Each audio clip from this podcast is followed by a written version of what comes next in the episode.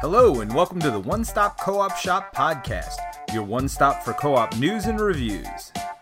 This week, Jason Perez is here to entertain you with some more shelf stories. Yo, my peoples, what's up? Welcome back to Shelf Stories, the channel that tells tales from games, books, and life. I'm your host, Jason you so much for stopping by to the Case Files. This is the series of episodes where I take a deep dive look into a game's theme and I share with you the cultural story that I believe is being communicated to us, the players. Today, I'm taking a look at Lewis and Clark, The Expedition. Uh, I got this from the Portal Gaming Store in Manchester, Connecticut, that was nice enough to lend me the store copy for this review.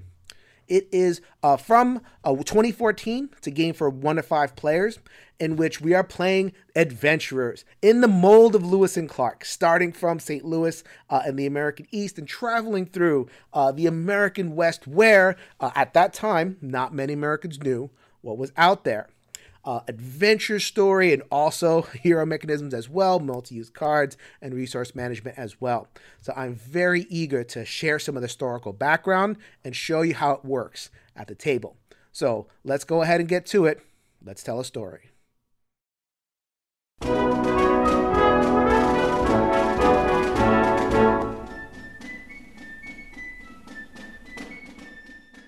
In 1803, during the tenure of President Thomas Jefferson, the United States government commissioned the historical subject for this game, the Lewis and Clark Expedition.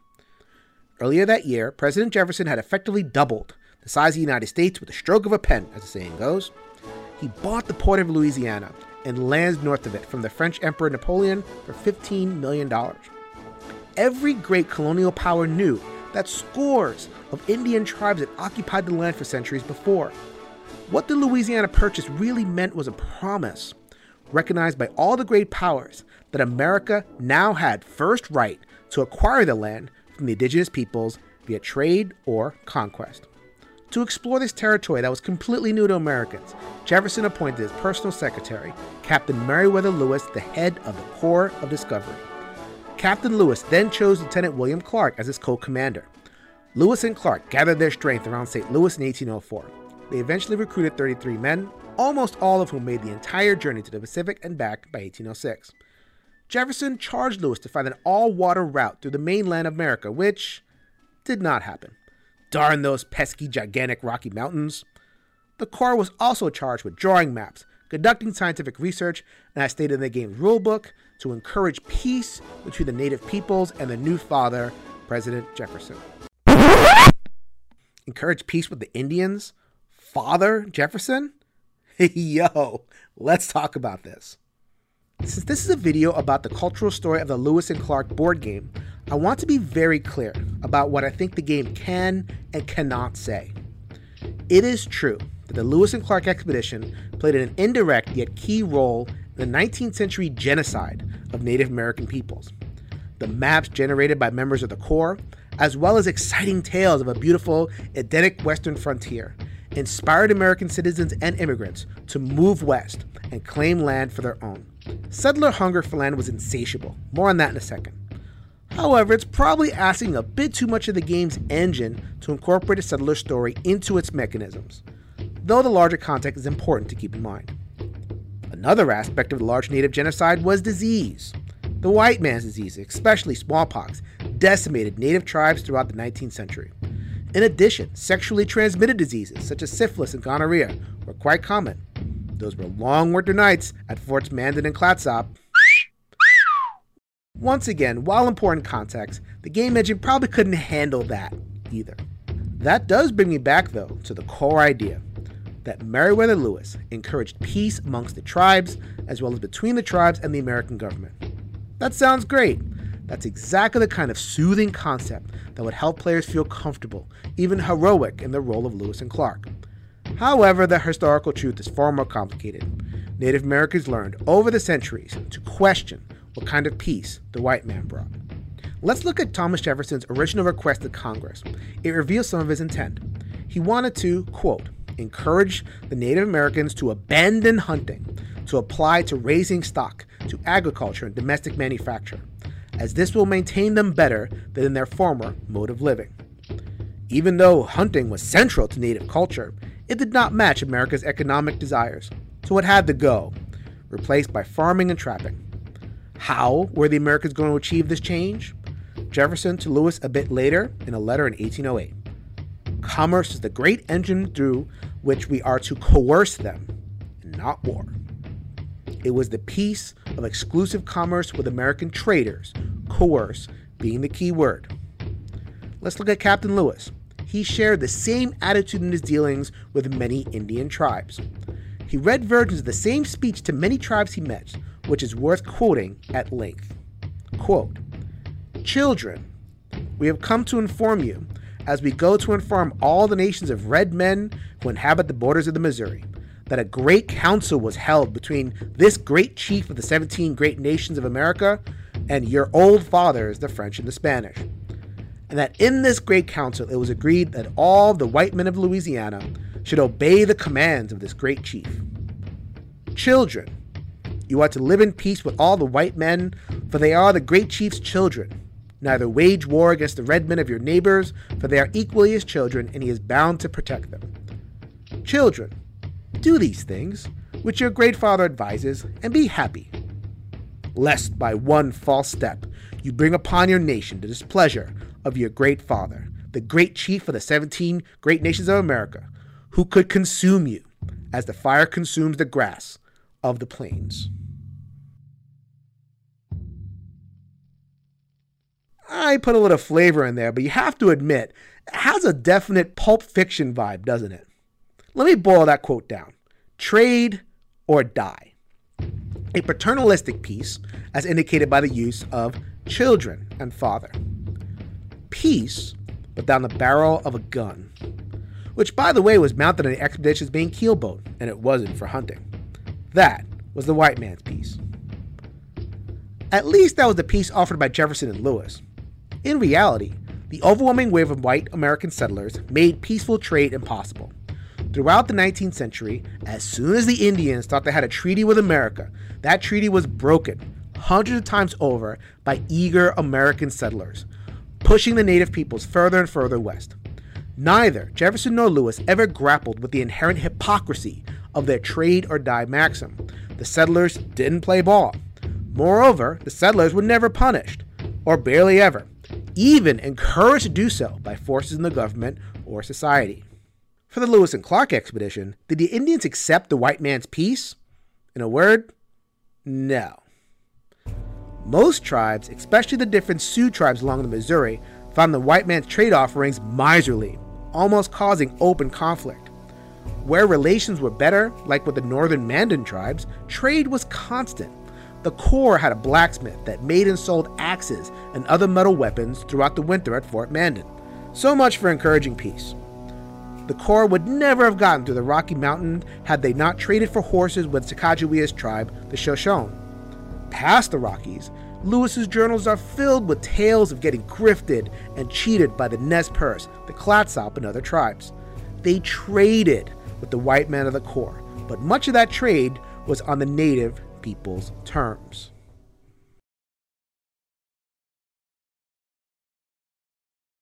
The reason I discussed Indian relations in depth in the previous section is to underscore the point that a happy, peaceful, mutually beneficial coexistence between Indian tribes and the Corps Discovery, that's foundational to how this game works, both aesthetically and mechanically.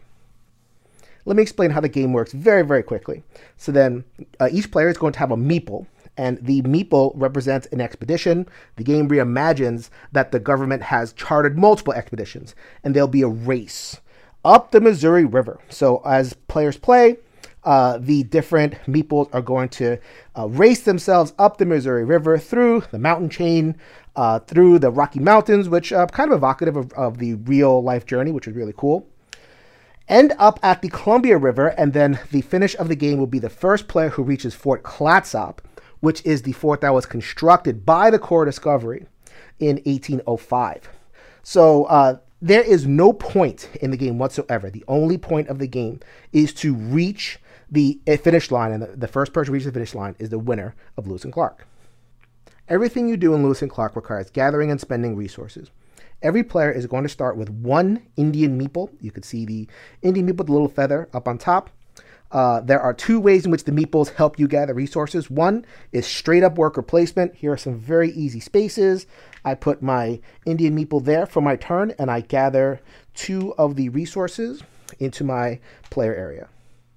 The other way to gather resources in Lewis and Clark is to play your cards. Start with a hand of six cards. Most of the cards are going to help you gather the same resources, so fur or food or lumber or whatever it is. And then you'll have a special card uh, which will allow you to translate those resources into movement. Playing cards in Lewis and Clark is not as simple as just playing a card. So if I wanted, uh, say, buffalo meat, I would take one of my other cards and I would use the backside of it. That would give me an Indian helper. The Indian would help me gather one meat. I have one symbol over here, so then I would gather the buffalo meat.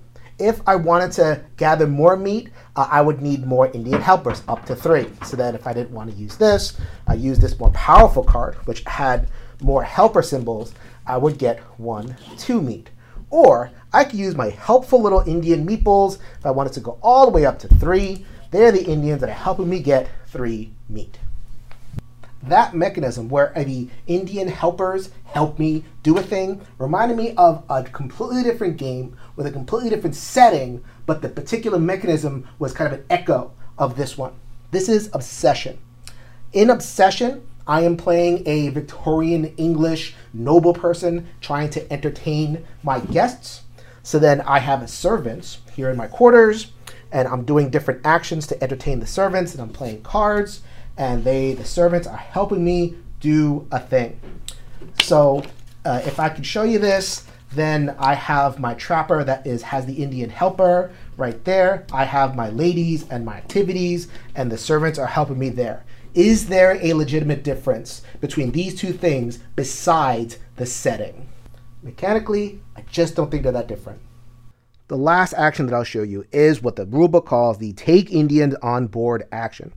So one of your uh, everyone's starting cards is the Interpreter.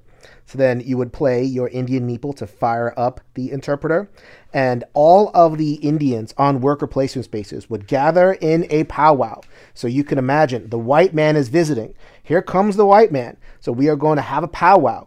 And uh, for whatever reason, the white man gets to choose how many Indians are now a part of the Corps of Discovery. No exchange, just free. Uh, the silver tongue of the white man just convinced the Indians to come on and help out for free. This take Indian action really stands out relative to the other way in which you can improve your personal state in the game, which is by acquiring cards.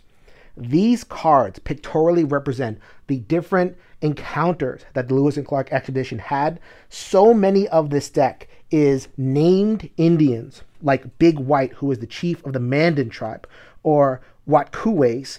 Uh, hope I pronounced that correctly, probably not. Uh, she was the Nez Perce woman who helped the expedition after the Rocky Mountain trip, or Sacagawea. Excellent, one of the most powerful cards, uh, very worthy. Not just Indians, white men as well, including Toussaint Charbonneau, who was uh, Sacagawea's husband and a man of no particular merit. So they're all here, and you purchase their services or you trade for them. This is a market in which you're going to pay equipment and fur in order to get their services. Uh, it stands out that in terms of the name personages, I pay for them, but in terms of regular Indian Native American folks, I just take them. And to me, this is one of the easiest, most obvious fixes. Your personal player deck is made up of the actual Corps of Discovery. You get that for free at the beginning of the game. These Indian meeples should have been army guys. They should have been little blue ones or gray ones instead of a feather. They could have been holding an oar or a musket or something. And they're the ones that go on the trips. They're the one that help. They're soldiers. They're trained to obey. And so, aesthetically as well, I think this is a pretty easy issue to address. You would take the TPs out of here, these particular spaces, because you would put the worker there and get the resource for no extra cost. So uh, I put my Corps Discovery uh, person there, and they give me stuff. This would be the little blue man. They're hunting, they're trapping, they're doing all the things that they did in the Corps. Here, you would you could keep the Indians and the dwellings and all that kind of stuff. You would have exchange two wood for a canoe, three resources for a horse. The essential message being white man, if you want something, then pay me.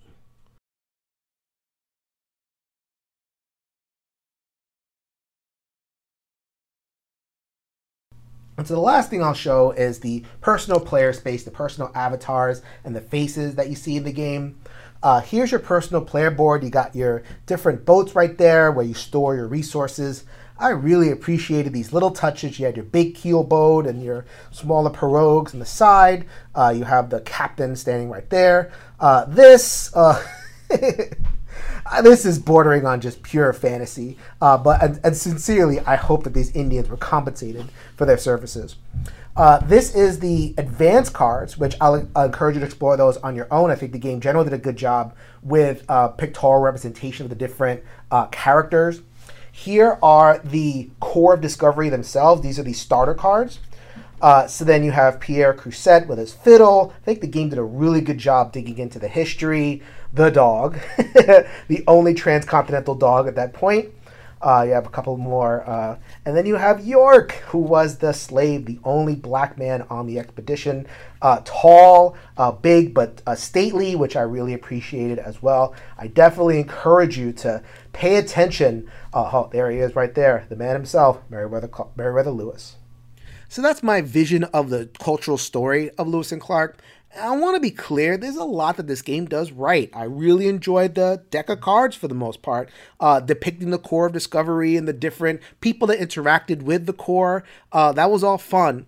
And the route itself, uh, you know, going through the river and the mountains are generally in the right place.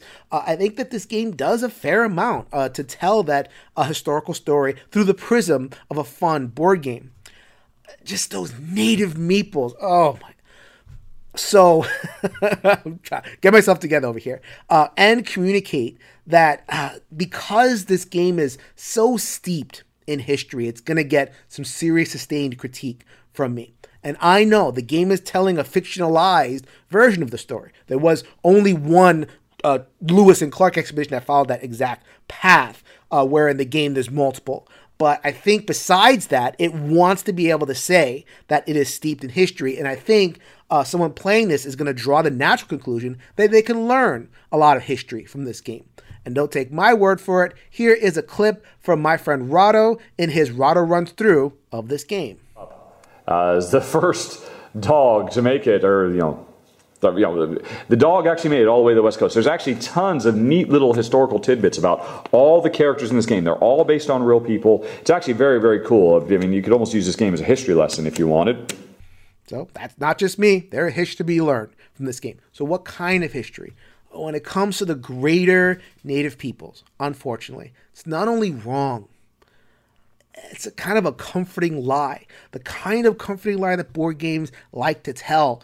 A lot of games delve into difficult periods of history, and we're becoming more and more cognizant that uh, the 18th and 19th centuries involved the genocide of native peoples. But I think this game wants to say, oh, this is an exception. The Lewis and Clark uh, expedition was an exception. There was no slaughter of native peoples. Uh, there, you know, you could feel good about this particular slice of it because of how it played out. And I'll say, ugh it's a lot more tied in to that difficult story than this game is pretending.